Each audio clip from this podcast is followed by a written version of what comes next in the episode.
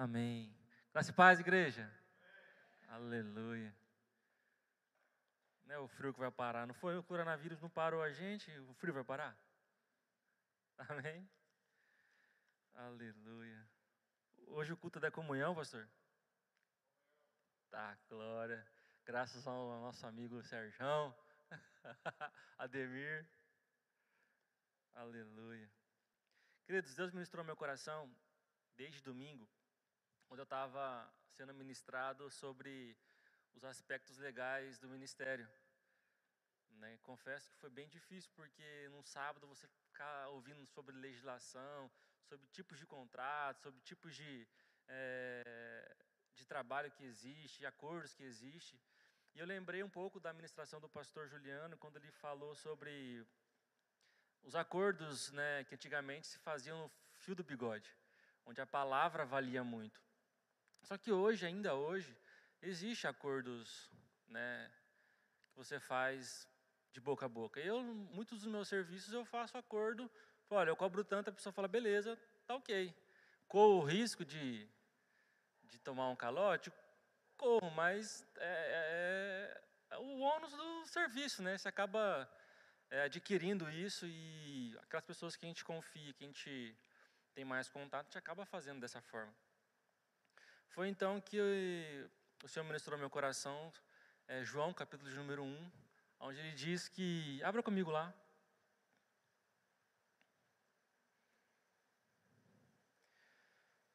Eu creio que Deus não é pego de surpresa e Ele entende o ser humano. A palavra diz que Ele era, é e há de vir.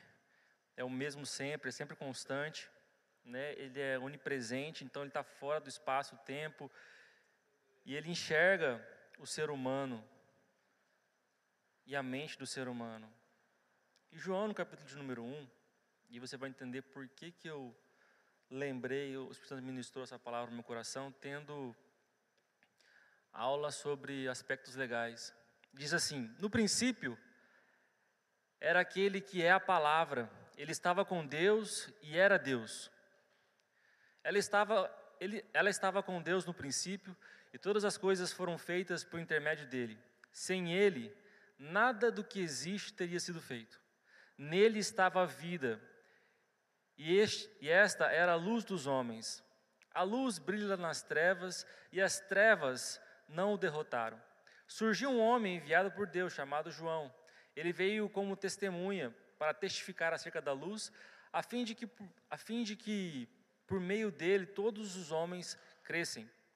Ele próprio não era luz, mas veio, para veio como testemunha da luz. Estava chegando ao mundo a verdadeira luz que ilumina todos os homens. Aquele que é a palavra, aquele que é a palavra estava no mundo, e o mundo foi feito por intermédio dele, mas o mundo não o reconheceu. Veio para o que era seu, mas os seus não o receberam. Contudo, aos que receberam, aos que creram em seu, em seu nome, deu-lhes o direito de se tornarem filhos de Deus. Aleluias. E aí o Espírito Santo começou a ministrar no meu coração, porque ele entende o coração do homem. E eu fiquei pensando, Deus se perguntando: se eu não deixar registrado isso, as pessoas não vão crer, as pessoas necessitam de ver, necessitam de, de enxergar. Então, quando eu vejo a palavra de Deus no princípio, né, vendo o apóstolo João escrevendo, e a, e a genialidade do Espírito Santo ao ministrar, porque o livro de João, ele foi escrito para os crentes e não crentes. E nesse meio povo, nesse povo misturado, eu vejo o apóstolo João ministrando para aqueles que não são crentes, e muitos são judeus, dizendo: olha, lá no princípio, a palavra estava com Deus. A palavra era Deus. Então eles começaram, no meio da ministração, tanto para aqueles que eram crentes, ou para aqueles que não eram, começaram a captar né? E você começa a perceber a ótica, de, de, de o ponto de vista de, de, Você pode. Perdão, você consegue perceber o ponto de vista de cada um daqueles, daquelas pessoas. Aqueles que estavam querendo julgar, mas como a, eles eram ensinados pelos seus pais através da fala, através da palavra, o apóstolo João, muito sabiamente, precisava citar o princípio, porque eles gostavam muito de Moisés. Ah, Moisés, a lei de Moisés. Então, quantos sabem aqui que o princípio, o Gênesis, foi escrito por próprio Moisés? Então, ele ao citar isso, ele começa a, a trazer né, na mente daquelas pessoas o que ele estava falando, trazia uma bagagem. Trazia, eles estavam, vamos supor assim, ele estava é, referendando a mensagem dele. Ele estava falando assim: olha, o que eu falo, não falo de mim mesmo.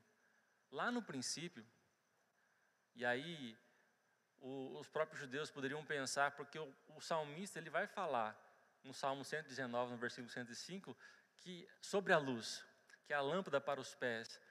Então são coisas sutis da parte de João trazendo para os judeus sobre o próprio Jesus. E aí eu começo a entender, né, como Deus trazendo para nós, para o nosso ponto de vista agora, como que Deus ele entende o nosso coração e ele está fora do tempo, ele consegue perceber a necessidade né, da própria palavra de Deus vir em carne, se tornar a carne, e as pessoas puderem enxergar a palavra de Deus viva. A palavra de Deus viva. E eu fiquei me perguntando: e se as minhas palavras pudessem se tornar-se vivas? O que ela seria? O que ela poderia, poderia produzir? E aí é tão interessante, queridos, que a gente sempre às vezes comenta e, e prega sobre aquilo que nós falamos, sobre aquilo que nós confessamos. Lá no princípio, quando Deus disse haja luz, a palavra de Deus sendo liberada. Quando ele disse, olha, atravesse o mar, que o mar vai se abrir. A palavra de Deus agindo. E aí, de repente, essa palavra veio, Jesus. A palavra de Deus. E é tão interessante que a Bíblia vai nos ensinar que a palavra não volta vazia, antes cumpre o seu propósito. Amém? Então, ou seja, Jesus do princípio, agora vem no Novo Testamento como carne, a palavra de Deus. E ele vai dizer assim: Eu só faço aquilo que viu o Pai fazendo. Ou seja, a palavra de Deus fazendo aquilo que ele foi feito para fazer. E aí eu fico me perguntando: será que as minhas palavras estão fazendo aquilo que deveria fazer? A, Jesus, a, a palavra, estava em Deus. Toda vez que Jesus, toda vez que Deus falava no Antigo Testamento, era o próprio Jesus. Porque ele é a palavra. E agora essa palavra está caminhando no meio dos seus. E você vai ver ele curando, você vai ver ele transformando, você vai ver ele é, ressuscitando pessoas. Você não vai ver mais Deus, você vai ver a palavra que estava com Deus, mas agora ele fez carne e começou a agir no meio. A palavra começou a agir. E aí o apóstolo Paulo vai dizer que nós não devemos nos conformar com esse mundo, mas antes nos renovar a nossa mente, renovar a nossa mente com a palavra. Porque quando eu estou cheio da palavra, quando ela está transbordando em mim, eu começo a de fato a fazer aquilo que Deus quer que eu faça. É interessante, por que eu estou dizendo isso? Porque Jesus, ele só fazia aquilo que o Pai viu o Pai fazendo. Então, então, assim, a própria palavra estava cheia da palavra. E aí, quando eu renovo a minha mente, quando eu começo a, a, a ler a palavra, a Bíblia vai nos ensinar que quando eu peço segundo a vontade do Pai, segundo a vontade do Pai, e aí você vai me perguntar, mas qual que é a vontade do Pai? Está expressa na palavra. Então, quando eu começo a me encher da palavra, eu começo a fazer e começo a ministrar e começo a falar segundo a vontade de Deus. E isso começa a se refletir, começa a ser criado. Isso, começa, isso passa a, a, a existir. E aí você vai entender aquele princípio da fé que é chamar aquilo que não, aquilo que não é como se já fosse. Jesus operou nesse sentido. Jesus, sendo a palavra de Deus e conhecendo aquilo que Deus é, tudo que ele falava se cumpria. Quando ele se deparou com a morte de Lázaro, e as pessoas falaram assim: ah, mas faz quatro dias. Ele disse: não, essa não é para a morte, está apenas dormindo. E ele pede para que remova as pedras, ele pede para que. Né, já cheirava mal, mas mesmo assim, Lázaro ressuscitou. Mas por quê? Porque a palavra, e aí você precisa parar para pensar, e a, a Bíblia nos ensina que não devemos murmurar, é nesse sentido. É por isso que a Bíblia nos ensina também a cuidar o nosso coração, frear a nossa língua. É interessante, e é por isso que essa ministração veio ao meu coração sobre que no princípio era a palavra, e ela passa a cumprir tudo aquilo que Deus queria cumprir. Eu fiquei pensando se as minhas palavras hoje correspondem àquilo de fato que eu sou.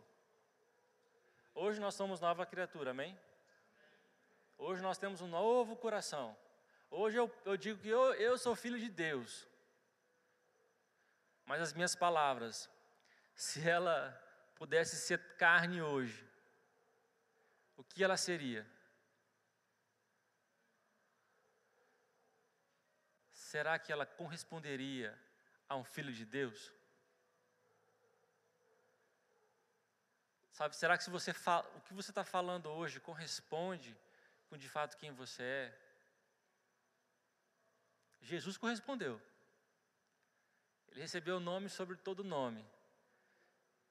Deus vai falar que a palavra não falta, não, olha, Deus falou isso bem antes do próprio Jesus encarnar, dizendo que a palavra dele não voltaria vazia, mas voltaria cheio de filhos, voltaria cheio de pessoas justificadas, voltaria com uma nova perspectiva e realidade de vida a palavra não voltou vazia. E aí agora eu preciso corresponder a essa palavra. Jesus, quando nos comissiona a fazer o ID, a pregar o Evangelho, se faz necessário que eu dê seguimento a essa palavra, que as palavras correspondam. E parece clichê, queridos, a gente ficar cuidando do que a gente fala, mas não é. Se o próprio Deus, que criou todas as coisas, criou as coisas por meio da fala, é interessante que eu cuide aquilo que eu falo. Às vezes até penso, mas que eu fale coisas certas. Ah, Marcelo, mas isso é balela. Bom, Jesus, o próprio Deus, fez questão, entendendo o coração do homem, de registrar sua palavra em Antigo e Novo Testamento, para que quando nós viéssemos a ler, pudéssemos é, não simplesmente descartar, mas pudéssemos refletir nas palavras deixadas e a gente, a gente puder, pudesse ver que o antigo era a sombra do novo. E hoje eu posso enxergar isso de maneira clara, eu posso caminhar de maneira clara. Quem sou eu para dizer o contrário? Deus fez questão, entendendo o coração do homem, pensando assim: olha, não posso deixar isso no fio do bigode com eles, não. Eu preciso que isso esteja registrado. Para que eles possam usar os testamentos em prol deles. Que eles possam viver aquilo que eu deixei para eles. A própria palavra se fez carne no meio de nós. Tem algumas traduções que tratam como verbo, mas o verbo em si, eu acredito que não seja uma tradução muito correta. Porque se você for estudar o que é o verbo, o verbo é uma ação, né? E o, o, normalmente o verbo, você, quem sabe conjugar verbo aqui? Só alguns. O pretérito perfeito, aleluia. Então, assim, e a palavra, não, a palavra ela é mais ampla. Quando você vai buscar na King James, ele traz como palavra, a NVI traz como palavra. Então, ou seja, a palavra de Deus se fez carne no meio de nós. E ela cumpriu todo o propósito.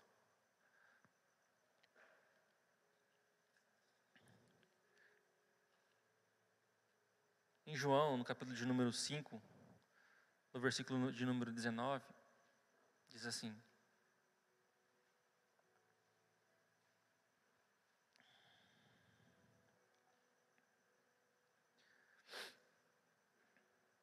Jesus deu esta resposta: Eu lhes digo verdadeiramente que o filho não pode fazer nada de si mesmo.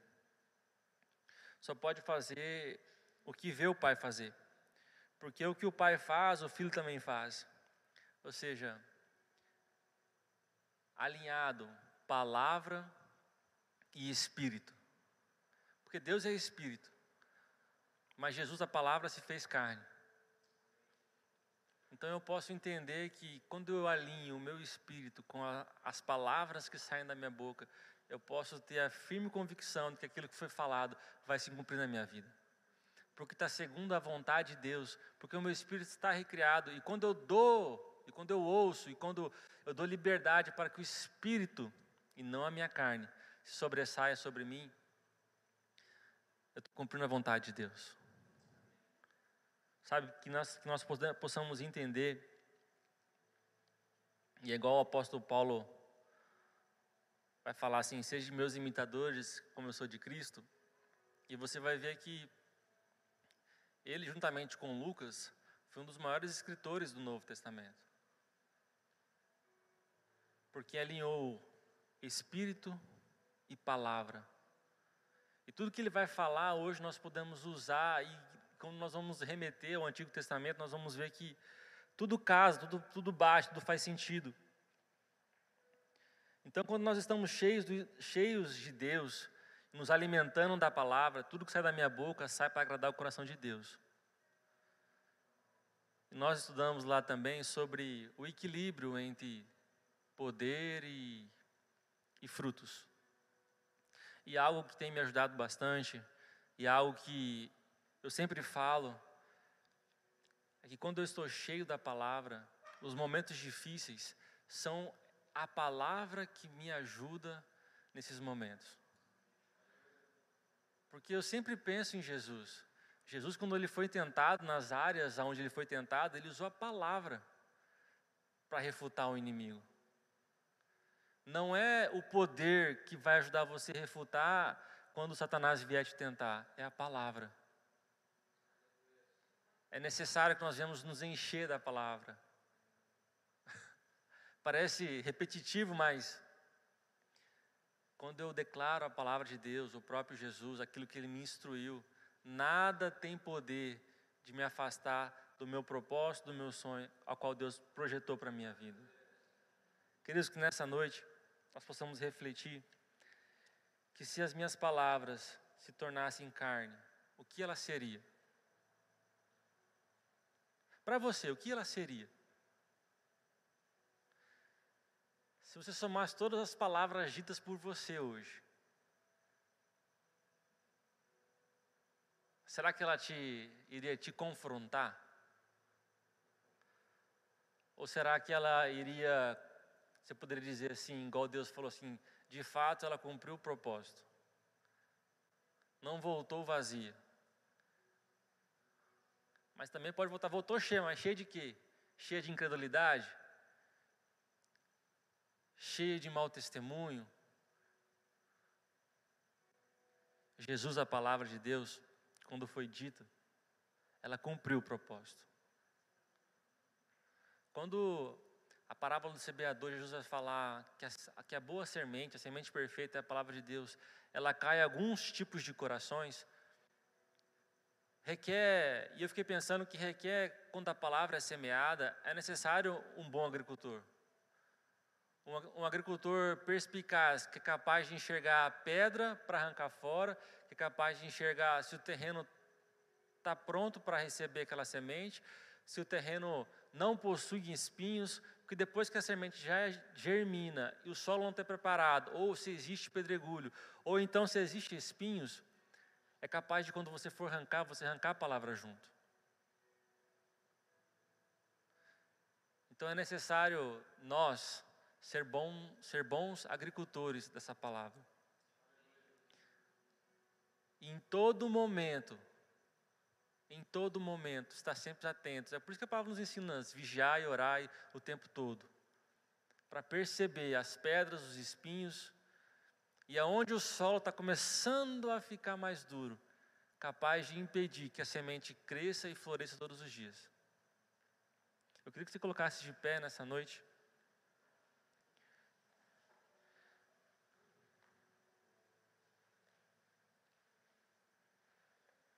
Queria orar com você, para que você, para que suas palavras, a partir de hoje, possam ser condizentes com aquilo que Deus ministrou no seu coração. Com resgate, na verdade, que seja condizente com o sacrifício de Jesus. Porque não foi um sacrifício em vão, a palavra não voltou vazia. E Ele não quer que dos seus filhos voltem também. Ele quer que as palavras de seus filhos sejam condizentes com a do seu irmão mais velho e a do seu pai. Somos da mesma família, não somos bastardos, somos herdeiros junto com ele. Ele disse que obras maiores faríamos, porque ele entende que quando nós falamos a palavra de Deus, quando nós falamos alinhado com a vontade de Deus, obras maiores faremos. Pai, em nome de Jesus, eu te glorifico, eu te exalto, eu te bendigo, Senhor. Senhor, nós queremos nessa noite alinhar, Senhor. Nós queremos balancear as nossas palavras. Nós queremos falar de acordo com a tua vontade. E para isso, Pai, nós iremos buscar, nós iremos degustar, nós iremos, assim como a tua palavra nos orienta, a fazer, renovar a nossa mente, para que nós possamos de fato fazer coisas maiores, para que nós possamos, Pai, de fato produzir e a palavra não voltar vazia, e as pessoas possamos testemunhar daquilo que nós estamos falando e colhendo, sendo bons agricultores, Pai, cuidando do, do solo, cuidando da palavra e refreando a língua, Pai. Em nome de Jesus te louvo, eu te engrandeço e te agradeço, Pai. Amém.